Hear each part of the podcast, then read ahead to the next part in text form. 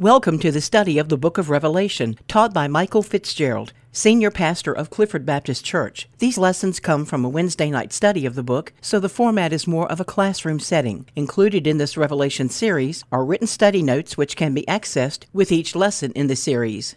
We are going to go to Revelation chapter 19 tonight, and I have good news for you. The Great Tribulation is now over, as far as the Bible study goes. We still have Armageddon. We still have some things to go through yet, but at the end of chapter 18, we see the final giving of great tribulation to the earth. And so now tonight we are going to study something that is good news. That applies to you and me as we look at chapter 19, as we open that chapter. This has been an emotional, awesome study. I pray that this study has affected you as it has me, as we look forward to the days that God is going to draw earth's history to a close, those final 7 years where God is evening up, giving payment for all the sin and wickedness and unrighteousness and hard-heartedness that has taken place in these days, in this world. We have studied God's character of patience and endurance that is on your sheet. And as we think about his patience with human sin, there does come a time in God's timeline when the Almighty says, I have had enough, and now it is time to deal with, to repay sinners and sinful attitudes. Now, beginning with chapter 4 of Revelation, we see God's prophecy, we see his future of how he is going to deal with sin. And I want you to remember, of course, that these events have not taken place yet. This is a look at the earth's future. But sometime in our future, and I do believe on the heels of the Daniel study, that this future day is coming very soon.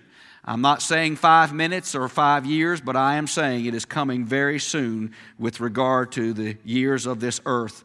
But sometime in the near future, God is going to rapture or extract his church out of this world. And when the light of the world is taken out, when the salt of the earth is extracted from the earth, he is going to then present his Son, Jesus Christ, the deed of the scroll of ownership of heaven and earth.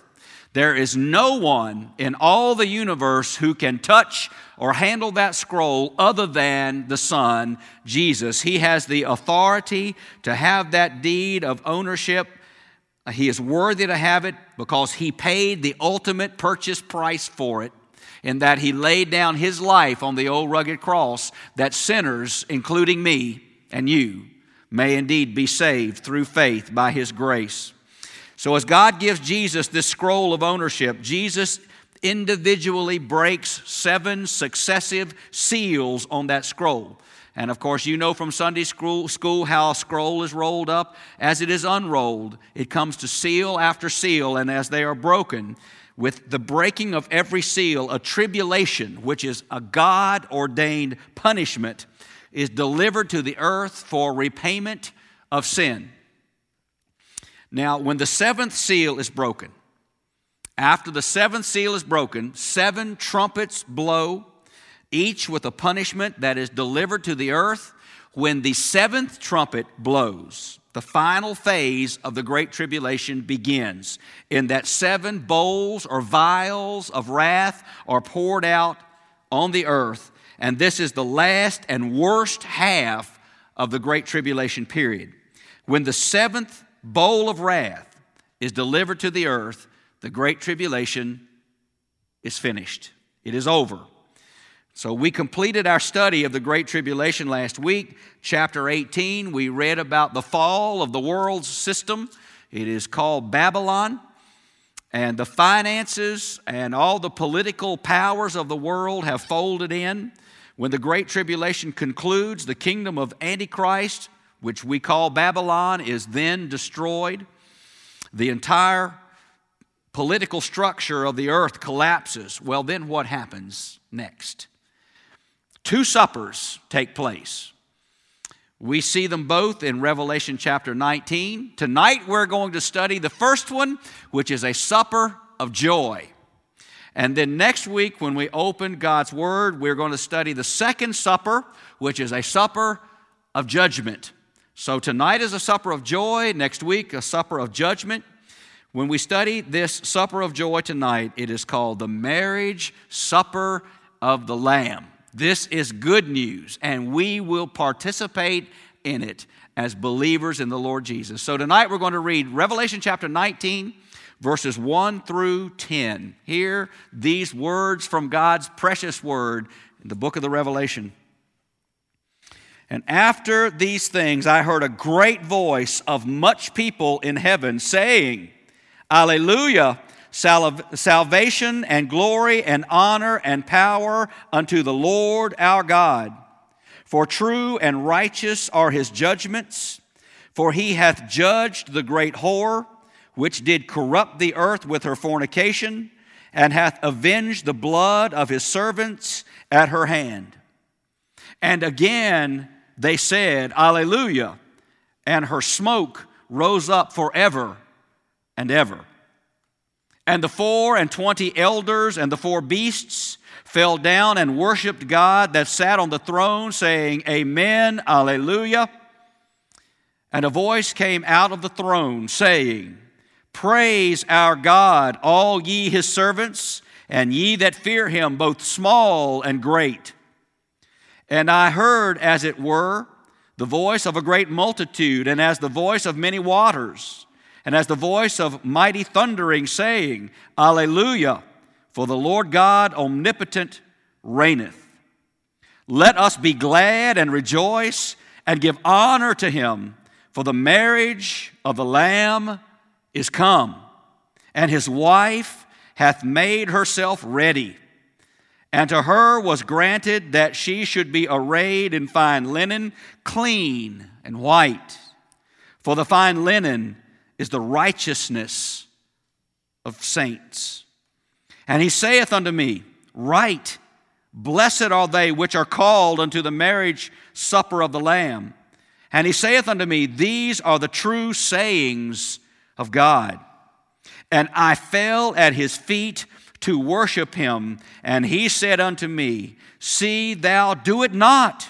I am thy fellow servant, and of thy brethren that have the testimony of Jesus. Worship God, for the testimony of Jesus is the spirit of prophecy. May God add his blessing to the reading of this precious and joyful portion of his word in the book of Revelation chapter 19. When the great tribulation is complete, the union of the church with Jesus is likened unto a huge, elaborate wedding. Now, how many of you like weddings? I like weddings. I know the Morcombs like weddings because one is coming in their family within the next year. And you know, as many weddings as I have done over the years, they never get boring. They never get routine. Every couple is beautiful in the sight of God when they come before the Lord to be married. And especially with a wedding, the part that is never boring is the rehearsal. You never know what's going to happen in a wedding rehearsals. Now, some rehearsals are timed out, and when that bride and her director come through the door, they know the exact lineup of the bridesmaids and the best man and the groomsmen. They know all how the maid of honor is going to move in that service. It is planned out like clockwork, and those rehearsals move straight along, and they're not hard. So remember that, Morcomb family. Kim and Greg, you all remember about that organized rehearsal. But then there are some rehearsals that are like a zoo, because the couple walks in and they say, what do we do now? And so you start planning that rehearsal from scratch, and it takes a long time. But every wedding is unique, and every wedding is special in the eyes of God. I read a story about one little preacher who was doing his very, very first wedding. And he was really nervous about performing the wedding service. In fact, he sometimes got his words crossed up. He got to the very end, and he finally got so tangled up, he said, It is customary for the groom to cuss the bride.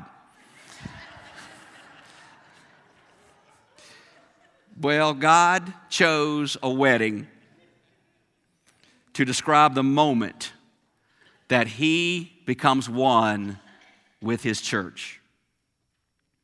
At this wedding, we will no longer look in the glass darkly, as Paul says in 1 Corinthians, but rather we are going to see our Savior face to face. We're going to understand his love in a complete way. As you look at chapter 19, verses 1 through 10, you will see an angel tell the writer John about three distinct divisions within the church's wedding to the Lord Jesus Christ. The first division of this wedding, the first of three phases of the wedding, takes place in verses 1 through 6. And what we see is, on your sheet, the anticipation of the wedding service. In an earthly wedding, somewhere maybe an hour, 45 minutes ahead of time, cars are starting to stream in and find their parking places. People are beginning to come into the sanctuary, and the groomsmen are placing them in their seats where they're supposed to be. The prelude music is now playing. And the preparatory division of the great wedding of Jesus with his church, we see a chorus of hallelujahs take place. Four times in these six verses we see hallelujah. And by the way, do you know that there are two universal words in the Bible? No matter if the Bible is written in Chinese or written in German, written in some other language, there are two universal terms in the Bible that are always the same, and no matter where you are in all the world, you're going to say the same words. The first one is hallelujah. The second one is amen. Those two words in every Bible of every language do not change. Hallelujah, of course, means praise God, praise the Lord. Amen means we are in agreement with his will and with his word. But I want you to look at the first hallelujah, which is in verse 1 of chapter 19. All the angelic host of heaven, notice, they say, salvation and honor and power and glory belong solely unto the Lord Jesus Christ. Notice in Scripture it says that those words are said, they're not sung. Do you remember that I have said along the way that angels, according to the Word of God, do not sing, but rather they speak, they chant, but we see no evidence in the Bible that angels sing. Now, I will tell you this. There was one gentleman in this church, Dave Mudry, and Dave had a disease, and he knew he was going home very soon. And in one of my last visits with him, he said, "Pastor, I have heard you say to me many times that in God's Word it says angels don't sing, but I want you to know I have heard them sing." So I'm not saying they don't sing, but I am saying there's no word in the Bible of angels singing. But heaven's citizenship is chanting, the salvation being a free gift of God's grace, and we honor him because he offers us that salvation by way of the cross and by his grace. So the first hallelujah is bringing honor and glory to the Lord Jesus. Now, the second hallelujah is in verses 2 and 3 of chapter 19. Let's look at those verses. For true and righteous are his judgments. For he hath judged the great whore, which did corrupt the earth with her fornication, and hath avenged the blood of his servants at her hand. And again they said, Alleluia, and her smoke rose up forever and ever. Heaven is rejoicing because God has come to the point in his holy will that he has completely judged sin. He will no longer be mocked. He will no longer be turned against. He will never be cursed again. God has judged sin, and the saints rejoice that the Lord God Almighty will never again have his name used in vain. He will never again be taken for granted. He has judged sin. He has shown the universe that indeed he is Lord God, and heaven celebrates that he has made that statement. Hallelujah number 3, in the preparatory phase. We're still in the first phase of the wedding. Hallelujah number 3 is in verses 4 and 5. Let's look at those verses again. And the 4 and 20 elders and the 4 beasts fell down and worshiped God that sat on the throne, saying, Amen, Alleluia. And a voice came out of the throne, saying, Praise our God, all ye his servants, and ye that fear him, both small and great. So we say hallelujah because everyone, whether they were small or great, whether they were important in an earthly sense, or whether they were lowly in an earthly sense, small or great, everyone has that same intimate love relationship with Jesus as Lord and Savior and as the bride of Jesus. He loves you and me equally, no matter who we are. If we are saved by His blood, we are equally loved in His presence. Small and great, loved the same way. You know, I remember as a boy asking my mom, of course, I had a younger sister. Her name is Patty. And I would ask Mom, do you love Patty or me better? And her answer was always the same. You know, I love you both the same. And I understand that now with 2 children of my own. The love is the same. It's as a son and a daughter, it's different, but it's the same. Do you understand? I'm sure, parents, you understand what I'm saying. You love your children the same. You won't have to ask that question of Jesus. Do you love me as much as you love someone else? The Word of God tells us that He loves us all with the same love. He will love you and me as equally as He loves Billy Graham. He will love you and me as equally as that person who has lived in the slums, that person who has lived in a grass hut in Africa. He loves us all the same. When we come to Jesus as Lord and Savior, there will be no distinction of love in heaven. Isn't that good news? All of us loved the same. That's the third hallelujah. The fourth hallelujah is in verse 6, chapter 19. And I heard, as it were, the voice of a great multitude, and as the voice of many waters, and as the voice of mighty thunderings, saying, Alleluia, for the Lord God omnipotent reigneth. That sounds like it comes from the Hallelujah chorus, doesn't it? Actually, the Hallelujah chorus came from that. All the voices of heaven joined together in this mighty, deafening chorus, saying, Our God reigns. That's on your sheet. Our God reigns. Our God is in control. Our God has the reins of control of the universe. He is King of kings. He is Lord of lords. And at this point, every knee is going to bow and every tongue is going to confess that Jesus is Lord. So the 4 hallelujahs are the first division of this great wedding. Here comes the second phase now of the wedding. And by the way, remember, this is our wedding. You and I are going to be here. This is telling us what we're going to see, what we're going to take part in one day as believers in the Lord Jesus. After the hallelujahs, the bride comes out. Believe me, in a wedding here, when those 2 doors swing open and there's the bride and her escort, that's one of the high points of the wedding. Everybody is straining around, trying to see through the door, but when the bride enters, that's a high point of the wedding. She, of course, in Revelation is the church of Jesus Christ. That is the bride of Christ. So as we read this, we bear in mind that picture of the bride being us. We are part of this wedding service. We, along with all the Christians of the ages, are Jesus' bride. Look at chapter 19, verses 7 and 8. Let us be glad and rejoice and give honor to him, for the marriage of the Lamb is come, and his wife hath made herself ready. And to her was granted that she should be arrayed in fine linen, clean and white, for the fine linen is the righteousness of saints. These verses tell us that at this great wedding service, the bride, the church, is absolutely beautiful. Absolutely radiant, adorned and decorated and prepared for her wedding to Jesus. You know, in all the weddings I've done, I've never had a wedding with a homely bride. All the brides have always been beautiful.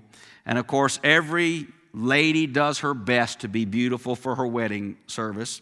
I will tell you that one time I read Adrian Rogers said that he'd never seen a bride that wasn't beautiful, but some just barely made it. Now, that's a quote from Adrian Rogers. I would never say that. But we see here the church as Jesus' bride, and that bride is beautiful. That bride is radiant. You notice that she's dressed in white. She is pure. She is ready for the wedding to her husband. We see the church as Jesus' bride, and we know that we being his bride one day means right now, we're engaged to him, right? We're in a period of engagement with the one who is going to be our husband as we see this service taking place in Revelation 19. I want you to listen, write down this reference on your sheet, 2 Corinthians chapter 11, verse 2. And you can go to this reference sometime, but Paul says to the church at Corinth, and these are God's words, "For I am jealous over you with godly jealousy, for I have espoused you to one husband, that I may present you as a chaste virgin to Christ." Now, according to the King James Version, Paul says that we Christians are espoused to Jesus. Those are words of God given by Paul. We are espoused to Jesus in these days. Now, that term is stronger than the word engaged. And engagement can be broken. Espousal cannot be broken simply by saying, "I've changed my mind. I don't want to do this anymore." Do you remember that Joseph had an espoused wife, Mary. And if you remember, before their official wedding service, when Joseph was considering not to marry her, it said he would have to divorce her. He would have to do a lawful act in order to break the espousal. When you break an engagement, you simply say, "I'm not interested anymore. You go your way, I'll go mine." But espousal is much deeper than that. In these days, you and I are espoused to Christ as our Lord and Savior and husband. The marriage of the church to Jesus Christ is for all eternity, and it is indeed going to take place. It is a rock-solid promise. Jesus is not going to break our espousal. Now, what do future husbands give future brides as a promise that they're going to marry? An engagement ring. What has Jesus given us as the promise that we're going to be married? The Holy Spirit. The Spirit of God living in us is the assurance of God that we belong to Him and one day we will be married to Him. That is on your sheet. He gives us the Holy Spirit as that promise of espousal that one day we will be in total union together. Now, you know, I've certainly heard tales of arguments between engaged couples where she takes the engagement ring off of her finger and flings it back at him or across the room. You can remove a ring, you can break an engagement, but the Holy Spirit in a saved person is here to stay. When the Holy Spirit moves into your life and my life as children of God, He is not going to leave us. We have security of salvation. We have security that the Spirit of God is not going to leave us ever again. We can't cast the Spirit of God from our heart. We certainly would never want to, but we cannot cast the Holy Spirit of God away when we are truly saved. He is here with us to stay. And that is the promise that one day from this situation where we still deal with sin, we still deal with brokenness, one day the Holy Spirit assures us all of that will be done and we will be perfectly at union with our husband, Jesus the Christ. Now, first part of the wedding is the prelude of four hallelujahs. The second part of the wedding is when the beautiful bride, the church, appears. Now, here's the third division of the heavenly wedding. Look at verse 9, chapter 19. "And he saith unto me, Write, Blessed are they which are called unto the marriage supper of the Lamb. And he saith unto me, These are the true sayings of God."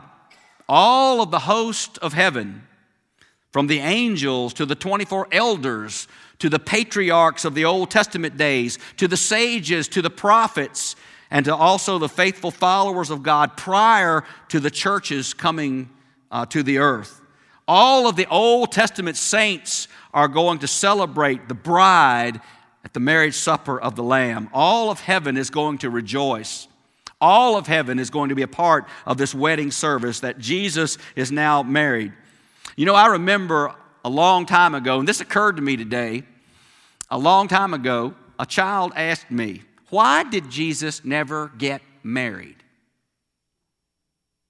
And I gave a really lame answer. I said, well, I guess he was busy. I guess he had a lot of ministry to do, and he traveled all the time, and he just had so many things. That was the wrong answer. I wish I remember who that child was so I could go back and straighten this out. Jesus did not get married in his 33 years on this earth for one primary reason. He was saving himself for his bride that we read about in Revelation 19. Jesus is only going to be married one time. And we see the wedding here. And that, people of God, is a marriage to us, his church, his beloved. Now remember, as we read chapter 19, an angel is telling John about this great wedding. And when John sees the marriage of the church to Jesus Christ, he is just so overcome with joy and emotion that he commits a faux pas. He commits a social blunder. He is so overwhelmed that he falls down to worship this angel. And the angel says, well, hey, get up. Don't worship me. I am nothing more than a fellow servant, just as you are a servant of God. I am nothing more than a fellow servant of God. You do not worship me. You worship him.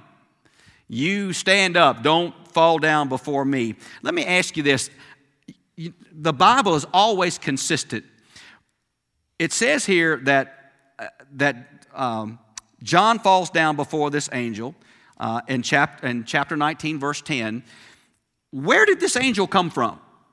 Well, I backtracked to find out. If you look back at chapter 17, the first verse, chapter 17, it says, and there came one of the seven angels which had the seven vials and talked with me, saying unto me, come hither, I will show unto thee the judgment of the great whore that sitteth upon many waters. So we see the angel assisting John as all this final judgment phase takes place. But it seems that as chapter 19 opens, that this same angel is with John. John says, I've heard voices from the throne. He hears other voices coming, but this angel of chapter 17, verse 1 seems to be consistent that it's the same angel that has assisted him and taught him as we get to chapter 19. I also checked that out with a few other commentaries, and we're in agreement with that as I backtracked and found where that angel actually came from.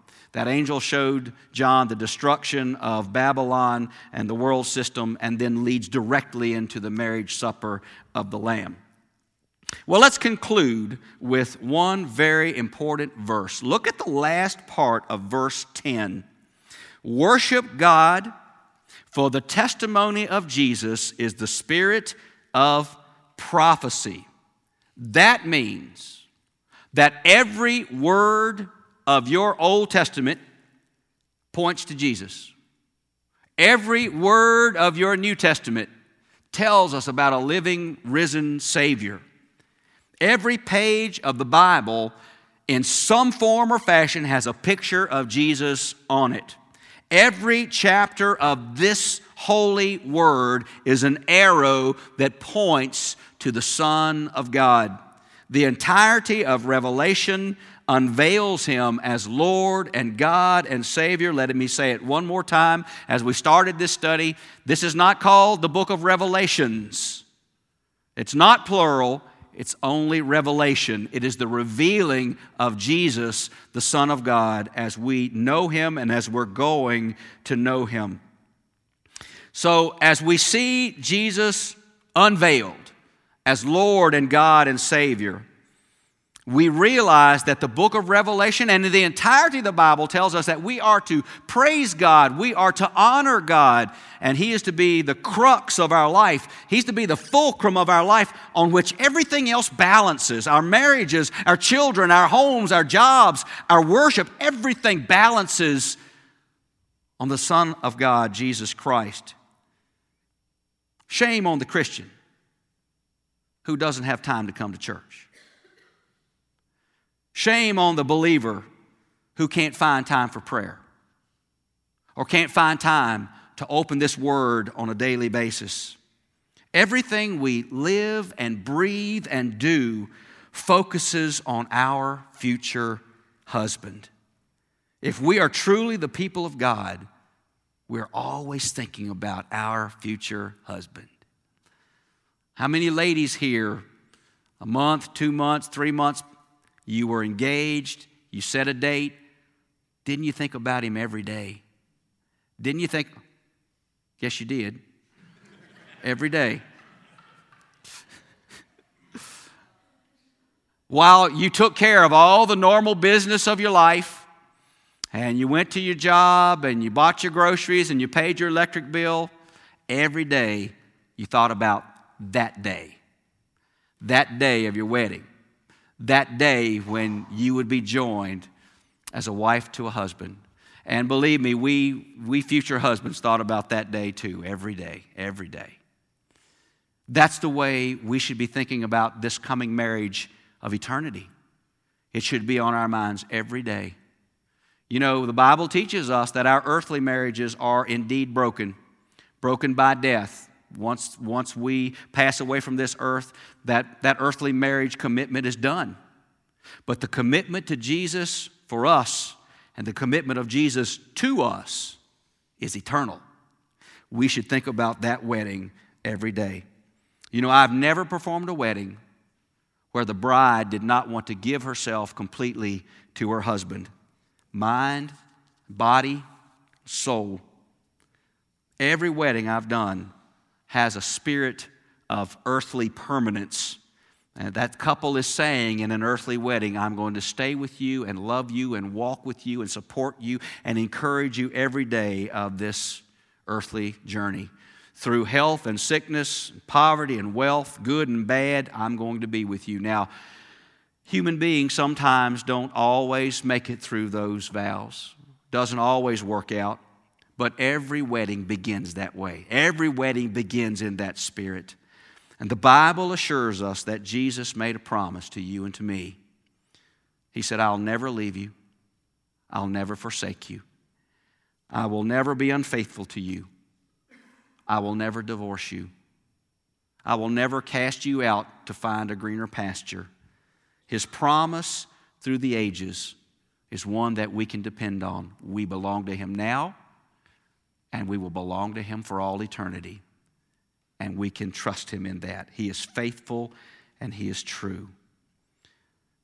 So as we think about our Savior true to us, the question that really comes to us is, as His future bride, are we true to Him?